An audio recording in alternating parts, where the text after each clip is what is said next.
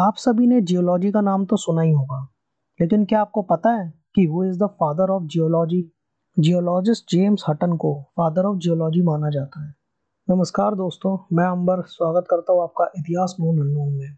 आज हम बात करेंगे the famous geologist agriculturist chemical manufacturer naturalist and physician James Hutton के बारे में।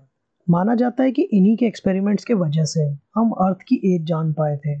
He laid the foundations for the modern discipline of geology इनका जन्म 1726 में एडिनबर्ग में हुआ था। इनकी फैमिली ब्रिटिश मर्चेंट्स की थी। उन्हें पहले से ही मैथमेटिक्स और केमिस्ट्री में इंटरेस्ट था।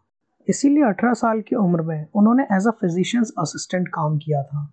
और आगे की मेडिसिन की पढ़ाई के लिए वो एडिनबर्ग पेरिस और नीदरलैंड गए थे। पढ़ाई खत्म करने के बाद वो डॉक्टर बनने के बजाय उन्होंने एक केमिकल प्लांट सेटअप किया था। जिसकी वजह से वो अपने फैमिली फार्म्स को और डेवलप कर पाए थे। यहाँ मिले एक्सपीरियंस और अपनी केमिकल और एग्रीकल्चरल नॉलेज का उन्हें आगे जाकर काफ़ी फ़ायदा हुआ था।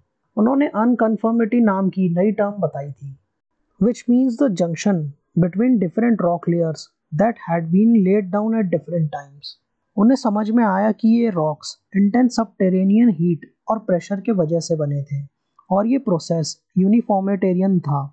जिसकी वजह से वो एस्टिमेट कर पाए थे the age of rock formations और इसीलिए he was able to estimate the age of earth उन्होंने बताया था कि अर्थ 6000 सालों से भी ज़्यादा पुरानी है। 1785 में उनकी ये theory Royal Society of Edinburgh के पेपर में पब्लिश हुई थी।